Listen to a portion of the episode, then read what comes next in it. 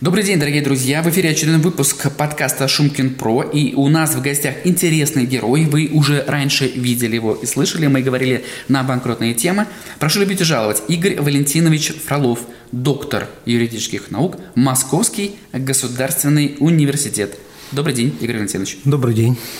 Игорь Валентинович, сравнительно недавно вышла ваша работа, статья о концепции применения зачета в банкротстве физлиц – что само по себе уже холиварная тема, в которой вы являетесь сторонником позиции об отсутствии тотального запрета на применение зачета в банкротстве. Расскажите, пожалуйста.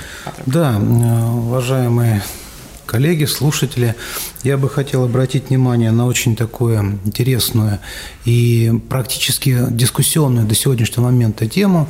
Это возможен или нет зачет в делах о банкротстве. Да. А почему? Существует несколько подходов. Я бы хотел обратить внимание на два принципиально разных подхода. Одни сторонники говорят «да», Почему нет? Потому что на самом деле конструкция зачета, она направлена на наиболее оптимальное удовлетворение требований кредиторов, разрешение спора и вообще урегулирование конфликта, потому что мы знаем с вами, что вообще-то банкротство – это конфликт, да, и механизм э, урегулирования вот этого конфликта, на него и направлены все, собственно, процедуры. А вторая точка зрения, она сформировалась достаточно давно. А, Ее, э, как бы авторы данной точки зрения ссылаются ссылаются на информационное письмо Высшего арбитражного суда, которое у нас еще было до принятия э, федераль... действующего э, федерального закона 127 ФЗ, э, Высший арбитражный суд в своем информационном письме сказал, что с момента возбуждения дела о банкротстве зачет запрещен. И, к сожалению, очень часто судьи просто очень формально ссылаются на пункт 14 информационного письма и говорят, нет, зачет в данной ситуации запрещен. Но если мы внимательнейшим образом прочитаем закон о несостоятельности, то мы видим, что в действующей редакции, я напоминаю, что 127 э, э, закон э, ФЗ о несостоятельности банкротстве очень динамично развивается, и мы на сегодняшний момент видим однозначно, что тотального запрета на зачет после возбуждения дела о банкротстве нету. Кстати, очень интересный вопрос, что такое возбуждение дела о банкротстве, да? существует ли процедура банкротства, да, и вообще, что такое процесс по несостоятельности банкротства, потому что это совершенно разные темы и, и концепции, потому что у нас нету, как это не банально, процедуры банкротства, у нас есть процедуры в деле о банкротстве, потому что мы прекрасно понимаем, что, например, такая процедура, как, наверное, процедура наблюдения, там о, не, речь идет не о банкроте, а о несостоятельном должнике. Да? То есть тот субъект, который может восстановить свою платежеспособность. По всей видимости, а, конкурсное производство, да, там речь уже есть некоторые ссылки на, собственно, на банкротство субъекта как такового. Поэтому мы говорим, что на самом деле Возможно, а, если мы внимательно проанализируем действующее законодательство, то мы посмотрим, что у нас есть полный запрет в некоторых случаях на зачет встречных однородных требований. Особенно этот запрет касается такой категории дел, как банкротство кредитных организаций. Да? Здесь закон четко об этом говорит. Есть так называемый, опять же, а, условный запрет да, в данной ситуации, который под определенными условиями, есть временный запрет и так далее. Поэтому все-таки, если мы внимательно проанализируем действующее законодательство, зачет он возможен. Это, это первое. И второе, я бы еще раз хотел сказать, в, своем, в своей работе я обращаю внимание, что на самом деле существует два совершенно разных подхода к модели банкротства. Это банко, банкротство, коммерческое банкротство или банкротство юридических лиц и Многие называют его персональным банкротством, банкротством физических лиц, потребительским банкротством. Я бы более правильно назвал это банкротство граждан. И мы видим, что в банкротстве граждан совершенно разная концепция. Потому что если при банкротстве организации в основном у нас кто интересы защищаются кредиторов – Именно с, так. С вероятностью возбуждения дела о банкротстве организации, с вероятностью, ну, наверное, 90, ну, больше 90% да.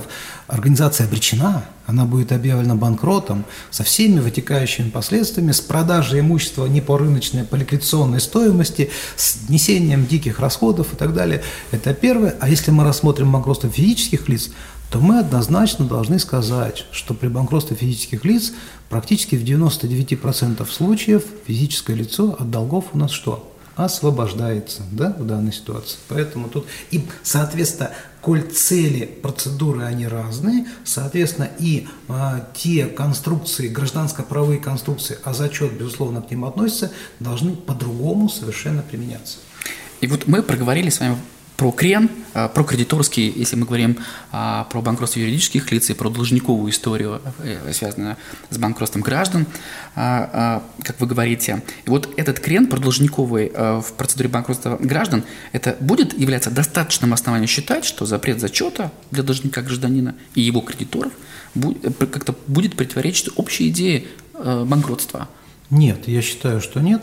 Почему? Потому что, опять же, ведь опять идея, если идея заключается в следующем, если зачет позволяет урегулировать конфликт между должником и кредитором, то в данной ситуации э, ни о каком запрете зачета не может быть речи. А давайте мы опять откровенно э, рассмотрим ситуацию, когда у нас бывают случаи, когда множественность лиц в делах о банкротстве нету, у нас есть один кредитор и один есть должник. И я анализирую ситуации, когда требования должника больше, чем требования кредиторов. Но в определенных случаях кредитор в данной ситуации проявил активность и первый возбудил дело о банкротстве. И тут я вообще считаю, что применение статьи 410, это зачет встречных однородных требований, он вообще не должен никак искажаться. Хотя мы знаем с вами, как только у нас возбудили дело о несостоятельности, классические гражданско-правые конструкции начинают искажаться, они начинают по-другому работать. Это все заключается в том, что как только мы возбудили дело о банкротстве, у нас э, перестает функционировать 309 статья ГК о надлежащем исполнении обязательств, и обязательство начинает совершенно по-другому работать. Поэтому мы говорим, что здесь, наверное, нужно творчески относиться. Если множественности нету, то зачет вообще в стандартной ситуации должен применяться. Другой момент, что если у нас возникает множественность кредиторов, опять мы должны говорить, что если зачет нарушает установленный э, законодательством очередность удовлетворения требований кредиторов, то здесь суд уже должен что? Смотреть и анализировать и достаточно подробно разбираться. Потому что опять на чем должен быть основан зачет? Один момент, если зачет основан на требовании, которое не подтверждено каким-то компетентным органом. То есть это не решение суда, это какие-то, ну, опять же, некие договоренности между кредитором и должником, носящие, ну, как бы не через компетентного э, субъекта. Здесь суд должен фундаментально разбираться, и, возможно, если это нарушит удовлетворение, э, очередность удовлетворения требований кредиторов, это, ну, суд, наверное, будет критически относиться к зачету. Но он должен должен анализировать. Потому что на сегодняшний момент суд банально говорит, что с момента возбуждения дела, э, что у нас зачет, не применяется и без дальнейших как бы, комментариев. Вот я считаю, что такой подход суда, особенно в делах о банкротстве граждан, но является дефектом. Вот догонку к этому вопросу, следующий вопрос, а, чтобы докрутить вот эту историю по поводу статьи, и это тоже нашло отражение в вашей работе. Андрей Владимирович Егоров, да, Лексториум, вы, э, ваша точка зрения солидарна в данном аспекте, что идея зачета, э, зачета зашита, в кавычках, в активном действии кредитора, направлена на погашение его требований должником.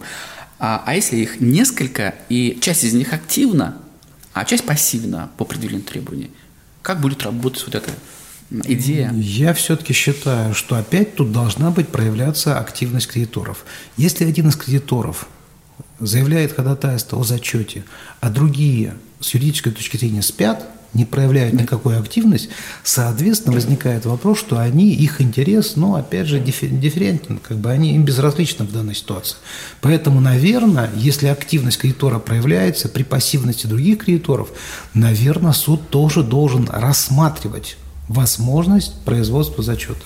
Мне кажется. Это крамдаун, это как, опять же у Егорова, когда, то есть если у меня, как у, пасси, у спящего э, кредитора, такой тлеющий э, слабо выраженный коммерческий интерес, ну, это же мы про денежные требования да. говорим, собственно говоря, я хочу получить деньги. И если я там проспал эту историю, если меня ну, что-то сподвигло, там, что, какие-то действия первичные совершить, но потом я заснул, ну, в кавычках, да, то есть э, в правом поле, то э, и в целом идея зачета, она может быть реализована, то вот это мое, мой сон вот этот, а, может быть преодолен решением суда, собственно говоря, да, и меня как бы ну, насильно могут включить в эту конструкцию и Возможно, да, потому что опять возникает вопрос, что э, вообще идея суда в, де, в делах о банкротстве, э, она как бы ориентирована на то, чтобы стороны должны активно проявлять какую-то позицию. Ну, классический пример – банкротство гражданина, внесудебное банкротство, да?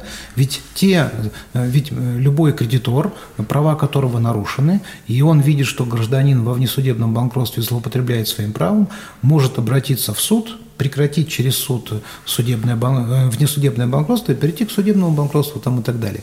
И вообще я, конечно, считаю, что вот я почему критически отношусь к тотальному запрету зачета и ссылка на вот опять же информационное письмо. Потому что, во-первых, это информационное письмо 2000, в декабре 2020, 2001 э, года, не да. 21 первого года да. было да. издано, оно касалось Декабрь. очень специфичной категории дел банкротства кредитных организаций и ситуации ситуация была такая, что мы с вами на сегодняшний момент понимаем, что, конечно же, в банкротстве кредитных организаций при колоссальном объеме э, как бы кредиторов, да, э, зачет очень и очень и очень маловероятен, да, потому что у кого-то есть возможность зачесть, у кого-то не зачесть и так далее. И опять же, закон 98 -го года, нестатительное банкротство, он подразумевал, что с момента подачи заявление, сразу же возбуждалось дело о банкротстве. Вот этот период анализа э, критичности судом или оценки судом этих требований не происходил. Мы, в дальнейшем это, это положение соответствующее было отменено, и на сегодняшний момент мы видим, опять же, что все-таки с момента, э, то есть э, категория дел в отношении банкротства кредитных организаций, она неприменима э, для других категорий дел, и особенно неприменима в отношении граждан. Игорь Валентинович, верно ли вас понимаю, что допустимость такого зачета между добросовестным и инициативным, не спящим, да, а, должником, гражданином и его кредитором, таким же, должна исключать введение процедуры банкротства? Если мы говорим, это, это внесудебный порядок. Я думаю, что да. Потому что вообще-то концепция банкротства гражданина – это fresh start, да? То есть новый старт. И вообще-то, давайте мы откровенно говорим, что при банкротстве граждан на сегодняшний момент чуть ли не в 78 случаев у граждан вообще нету никакого имущества. Да? И фактически процедура заканчивается чем? Э, мы анализируем как бы, поведение гражданина и заканчиваем процедуру, призываем гражданину статус банкрота и списываем все как бы, задолженности. То есть, наверное, а если зачет допускает погашение требований, то он должен исключать, что в данной ситуации процедуру банкротства. Потому что как бы мы ни говорили, что банкротство носит продолжниковый характер, мы прекрасно понимаем, что гражданин, который признан банкротом, в постбанкротный период имеет что? Ряд негативных статусов, да, там, в части управления юрлицом, в части занятия предпринимательской деятельности, в части занятия определенных должностей и так далее. Поэтому если зачет возможен, а, если зачет тем более возможен, ну, мы не рассматриваем ситуацию, когда зачет возможен по требованию кредитора и должника. Ну, тем самым фактически речь идет о возможности заключения мирового соглашения и прекращения процедуры. Речь идет о ситуации, когда о зачете требуют на 100 ну, как правило, должник, угу. а кредитор по этому поводу против. Поэтому, если эти требования легальны и неоспоримы, например, подтверждены решением суда, почему бы это суду не удовлетворить и закончить процедуру в данной ситуации. Действительно, потому что если как кредитор против, то тогда а, а, могут вызвать разумные сомнения, а какой истинный интерес вы преследуете тогда в этой да. процедуре, кроме коммерческого. Ведь мы же понимаем, что очень часто в, в банк, при банкротстве граждан преследуется не экономический интерес – Особенно это, это касается категории дел, когда э, основанием, опять же, банкротства являются какие-то взаимные обязательства супругов, да, там, или каких-то э, корпоративные интересы, то есть соучредители, там, какие-то там э, ранее аффилированные лица занимались бизнесом, взяли какие-то взаимные денежные обязательства, кто-то был поручителем, кто-то не был поручителем там, и так далее. И в результате такие вот разборки, которые опосредованно имеют экономический характер. Вот в этой ситуации я думаю, что вот применение, творческое применение зачета должно быть все-таки э, направлено на позитивное урегулирование конфликта, потому что я глубоко убежден, вообще-то идея банкротства – это не защита интереса кредитора и не защита интереса должника. То есть вот эта вот концепция про должниковый, про, про кредиторский характер, это носит вторичный характер, потому что идея банкротства – это урегулирование в рамках закона конфликтных отношений, порождаемых неплатежеспособностью что должника. То есть задача банкротства – урегулировать эти отношения, а не максимально защитить кредитора или максимально защитить должника. Вот это, мне кажется, вот если закон будет или какие-то правые механизмы будут прослеживаться вот, вот этой целью, то тогда, наверное, банкротство будет направлено на стабилизацию хозяйственного оборота. На сегодняшний момент, к сожалению, особенно при банкротстве граждан, э, банкротстве организации, это не так, потому что мы понимаем, что при помощи банкротства бизнес что, ну, просто прекращает свое существование. Вы абсолютно правы. И вот затронул такую интересную для меня тему. Если мы говорим про а, банкротство как какое явление, это же экономический дефолт. И если мы говорим про банкротство граждан и о возможности досудебного регулирования, ну что мы хотим сделать? Общая идея, на мой взгляд. Мы хотим оставить деньги в рынке, не сделать э, этого должника гражданина токсичным по определению для, для экономики, да, а так мы валим, провалим его в банкротство, в процедуре реализации его признают банкротом, он токсичен для экономики по определению, и даже взять потреб кредит в будущем есть опять же, систему э, негативных санкций в будущем, и он становится заложником, он должен сообщать, ну, и он так себе интересен с точки зрения, да, принятия этих денег и так далее. А, а все денежные требования. Мы его отсекаем от этой истории, да, да, вот я хочу опять же перебить. Вообще на самом деле банкротство специалисты называют экстраординарный характер исполнения обязательств. Да? Для чего он нужен? Этот экстраординарный характер нужен для того, чтобы потом вернуть этих хозяйствующих субъектов в ординарные отношения. Да?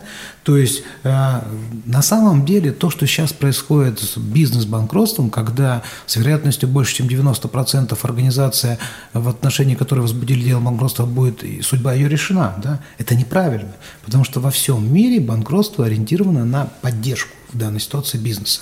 Это с одной стороны. С другой стороны, в отношении граждан. Я то, что на сегодняшний момент в 99% гражданин освобождается от обязательств, я вообще-то считаю, это нехорошо для хозяйственного оборота в данной ситуации.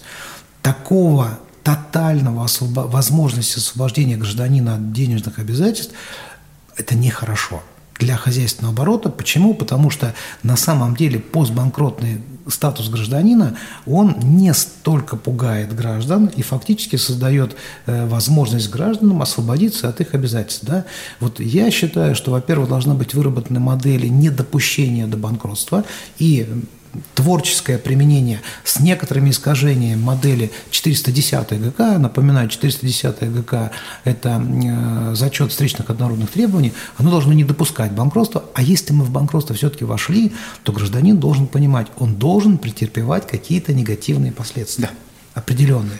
Потому что без этого, э, обратите внимание, какая динамика банкротства сейчас идет. По-моему, на сегодня, по результатам 2022 года в районе 270 тысяч дело банкротств граждан как бы имеет место быть. И если раньше отдельные регионы, например, регионы Северного Кавказа вообще банкротство граждан не воспринимали, то я недавно смотрел статистику, колоссальные темпы на том же Кавказе, где, в принципе, долги-то э, принято отдавать, там тоже это, вот диффузия этого как бы распространяется. То есть мы говорим, что, э, представляете, если у нас в, за, по результатам 23-24 года будет 300 или 400 или 500 тысяч э, банкротов, это нехорошо. То есть вот такое э, серьезное распространение и безнаказанное использование освобождения от обязательств для надлежащего оборота является деструктивной позицией. Я согласен с вами абсолютно, Игорь Валентинович, и понимаю, э, и хочется поделиться, что это все-таки э, системная проблема. С одной стороны, э, на правопорядку хочется снизить определенный уровень социальной напряженности у населения, это тоже имеет место. А, с другой стороны, вот этот подход, нагрузка на суды, когда иногда и нет возможности глубоко проникать процедуру, да, вот. Иногда какие-то завуалированные истории по поводу избыточных обязательств, вопрос, а, почему, а, опять же, другие системные игроки, например, кредитная организация, банковский сектор, выдает заведомо не, не обеспеченные ничем обязательства, почему так происходит, да, и потом мы запускаем сами у себя на свои собственные средства вот этот механизм освобождения, и мы говорим, экстраординарный, и при этом в самом банкротстве, если касается юридических лиц, там тоже такие инструменты есть, субсидиарная ответственность, ответственность тоже экстраординарный подход, Это, и при этом... Это очень большая боль да, субсидиарной да, ответственности. Да. Очень большая, потому что субъект, у которого задолженность больше миллиарда, он уже потерян для хозяйственного оборота. Потому что, давайте откровенно скажем, давайте так, 105 УК, убийство, да, да, субъект может быть помилован в данной ситуации президентом, там, Госдумой там, и так далее и тому подобное, помилован или амнистирован и так далее. А субъект, который привлечен к субсидиарной ответственности, не президент, не Государственная Дума. Никто не может его освободить от этих обязательств.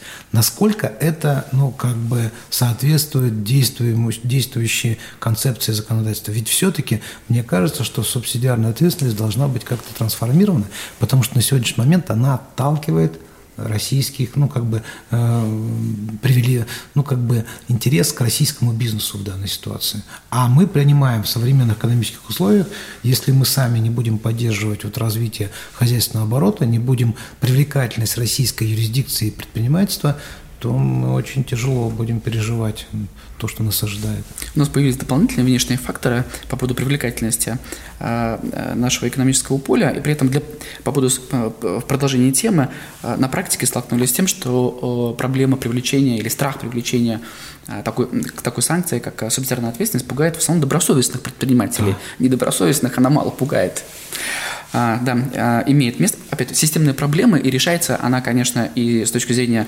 раскрутки правовой мысли, движения ее, да, и с точки зрения формирования практики, ну и, конечно, и позиция судов. Она должна быть тоже на... А, здесь вот арбитр должен быть арбитром, и должны быть подходящие а, инструменты, и мы не должны действовать по шаблону, и мы должны и и мы хотим, чтобы суды нас слышали и, и, скажем, изящно использовали те инструменты, которые есть, Хотелось Но бы. При нагрузке э, статистика установила, что если у суда в течение дня происходит больше 30 судебных заседаний, то фактически ни о какой творческом подходе и углубленного изучения дела нету.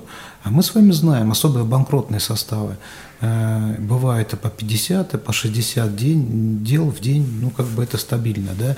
Поэтому мы говорим, что, конечно, вот глубоком погружении в дело, изучение всех анализов, да, объективной оценки доказательств, к сожалению, давайте откровенно скажем, в судах первой инстанции мы, ну, не ожидаем кто профессионально посещает суды, мы понимаем, что вот этот колоссальный объем нагрузки, он наиболее очевиден. Здесь есть много способов выхода из этой ситуации, автоматизация э, судопроизводства и подключение каких-то чат-ботов для анализа, там, формирования судебных решений, да, э, с безусловным закреплением за э, судьей окончательного принятия решения. Как из этой ситуации выходить? Не знаю, потому что пока мы находимся немножко в таком в тупике, а мы понимаем, что банкротство для бизнес-банкротства и для граждан – это такой решающий шаг, который очень сильно может повлиять на судьбу человека, на судьбу его близких, да, особенно это касается имущества, потому что когда субъекту говорят, мы спишем все ваши долги, да, ну там в рекламах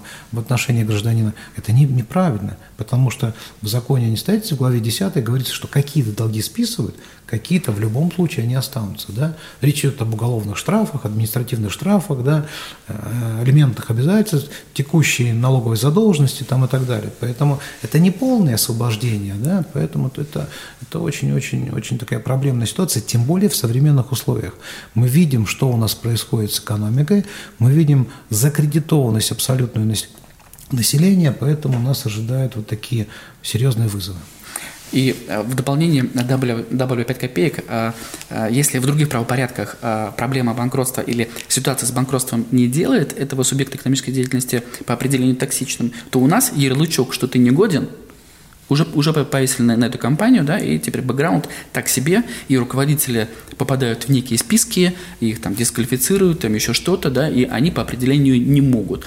А, при этом управленческая деятельность, она также динамично развивается, и к какому-то моменту времени, если мы говорим про добросовестную модель поведения, этот же, эти же управленцы, этот э, э субъект управленческой деятельности э, должны иметь право э, доступа к рынку, ну, в другой форме, там, да, при друг, в другом субъекте экономической деятельности, создать что-то и заново генерировать. Есть же пословица, на ошибках учатся. Да, конечно. Ситуации. Есть критические ошибки, безусловно, после которых субъекту нужно просто исключить из хозяйственного оборота. Но есть технические ошибки, тактические ошибки. Более того, мы понимаем, э, очень большая категория э, субъектов предпринимательской деятельности попала в очень тяжелую ситуацию в связи с санкционным механизмом, в связи с мораторием, да, со, со всякими моментами. Поэтому нужно как-то вот находить некую э, конструкцию и использовать, продолжать использовать гражданско-правовые конструкции, в том числе и зачета, в делах несостоятельности. А, Игорь Алексеевич, в своей статье вы говорите о необходимости специальных правил применения зачета да. должников, граждан и его кредиторов. Поделитесь? Ну, специальные правила заключаются в следующем. Во-первых, абсолютно четко нужно понимать, что э, если законом прямо не введен запрет применения каких-то гражданско-правовых конструкций, то это исключает возможность тотального их неприменения. Да? Это во-первых. Во-вторых, в законе должны быть четко обозначены определенные запреты в данной ситуации. Например, я абсолютно четко понимаю, что если э, кредитор э, э, заявил или должник заявил о зачете, а другие кредиторы категорически возражают против этого, то суд должен исследовать особенность, основания зачета, в чем, на что нужно обращать внимание и так далее. Безусловно, если все субъекты согласны с зачетом или э, э, один должник, один кредитор и требования должника полностью прикрывают требования кредиторов, то применение зачета должно быть, безусловно, стандартным в рамках, опять же, классических примеров гражданской правоконструкции. Но законодатель должен четко сказать, в каких случаях зачет принципиально запрещен, как в сегодняшний момент он говорит. Например, мы видим, что после введения процедуры наблюдения и после, опять же, определенных некоторых последствий в части возбуждения дела о банкротстве кредитных организаций, зачет прямо запрещен. Здесь как бы э, мы э, не видим каких-то таких принципиальных позиций. Опять, что у нас происходит? Опять же, э, разрешение зачета допускается в следующей ситуации. Ведь конкурсный управляющий, если он видит, что, опять же, возможности дебиторской и кредиторской задолженности перекрываются, в действующем законе ему такое право самому предоставлено. Он может произвести зачет, опять же, санкции суда и так далее. Поэтому э, все-таки, если эти требования перекрываются, да, и они возможны, то мы должны их допустить, и э, в доктрине, и в законе все-таки нам необходимо построить некую иерархию запретов, да, полный, условный, временный. Вот когда это четко будет расписано, тогда мы можем творчески применять данные концепции с целью какой? Э, погашение э, требований кредиторов, э, недопущение конфликта да, и максимального сохранения бизнеса должника или, опять же, максимального сохранения, ну, вот, опять же, жизнеспособности нормального гражданина, потому что, опять же, ведь граждане тоже, некоторые говорят, вот у меня ничего нету, я, опять же, буду банкротиться и так далее. Но мы же понимаем, что у нас еще есть период подозрительности, период оспоримости сделок. Если э, должник подарил какое-то имущество своим детям, да, там, или без неравноценное встречное исполнение продал тот же автомобиль по цене значительно ниже рыночной, массу-массу негативных последствий. Поэтому, еще раз повторяю, э, все-таки я думаю, что рано или поздно мы к этому придем, тотального запрета мы уйдем от этого, да. И опять я обращаю ваше внимание, что механизм запрета зачета в отношении юрлиц и в отношении физлиц должен принципиально отличаться.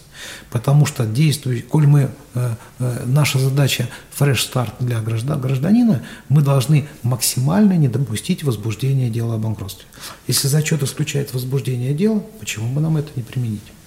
А, в сухом остатке я скажу, а вы меня поправите, э, если такая необходимость возникнет. Верный ли смысл? Зачет должен и может применяться только в э, реабилитационных процедурах, если мы говорим про БФЛ, про банкротство граждан, а в наблюдении? В наблюдении возникает вопрос по поводу зачета. После э, вы имеете в виду про юрлиц все-таки, да, да, да получается, да. да? Я считаю, что, наверное, суд должен Э, принять соответствующее заявление о зачете и посмотреть, пока у нас не сформируется все-таки реестр требований кредиторов. Да? А мы с вами знаем, что в наблюдении реестр требований кредиторов не, не, не опять же, закрывается, поэтому, наверное, если реестр требований кредиторов открыт, то зачет, наверное, все-таки здесь не совсем уместен. Мне так кажется. Угу. Спасибо э, э, большое за ваше мнение. И у меня такой вопрос. Мне еще два. Скажите, пожалуйста, Игорь Валентинович, где можно почитать вашу работу, вашу статью и остальные работы? Ну вот, э, что касается зачета, возможности зачета, совсем недавно вышел журнал «Закон» номер 6, 2023 год. Я очень подробно анализирую. Кстати, это журнал, посвященный, тематический журнал, посвященный персональному банкротству. Обратите внимание, там подробный анализ судебных судебной практики, доктринальных подходов мной в статье изложен. Статья так и называется «О формировании концепции зачета встречных нормных требований в делах о банкротстве граждан». Да. А что касается иные работы, Коллеги, можете зайти в консультант, у меня там достаточно много интересно, у нас у меня вообще опубликовано больше ста статей, и совсем недавно я, э, кто хочет более подробно и системно рассмотреть вопросы банкротства граждан, в прошлом году у меня была опубликована монография «Институциональная теория правового регулирования несостоятельности банкротства граждан», э, на базе Московского госуниверситета мы такой фундаментальный труд э, напечатали, он находится в публичном доступе, вы можете заказать заказать через интернет-магазины, и там очень подробно я анализирую природу и особенность банкротства граждан и те конструкции, которые применяются и будут применяться в действующих законопроектах, которые сейчас Госдумой рассматриваются. Друзья, мы все ссылочки а, актуальные на работу Игоря Валентиновича прикрепим в описании к подкасту, и они будут на всех площадках, это Яндекс Музыка, на Подстер, а, а, Apple Podcast, ВКонтакте э, и в Телеграм в нашем канале Шумкин Про. Э, и, Игорь Валентинович, все гости наших эфиров отвечают на какие-то вопросы, на какой-то один. И вам достался такой вопрос. Что такое время и ваше отношение ко времени? Время. Это возможности. Да? А время быстротечно, с одной стороны, с другой стороны, время – это тот потенциал и те возможности, которые вы должны использовать. Э, время, э, эти возможности нужно использовать наиболее эффективно, и мне кажется, тогда время будет растянуто и позволит вам достиг, достичь тех целей, которые каждый из слушателей перед собой ставит. Спасибо. Спасибо большое за ответ. Дорогие друзья, в гостях у нас сегодня Игорь Валентинович Фролов, доктор юридических наук, Московский государственный университет. А мы записали этот подкаст в пространстве адвокатского бюро Solars. Пока-пока. Почему никто не хочет меня слушать? Хочешь найти передачу нового вещания, которую слышал в эфире? Где она? Эй! Я здесь. Заходи на любой подкаст-терминал. Apple подкасты, Spotify, Яндекс.Музыка, Podster, Storytel, Google подкасты, ODFM, SoundStream и многие другие. И вбивай там название передачи. А еще они все есть на сайте. Новое вещание.рф. Удачи тебе! Слушай новое вещание везде. Apple,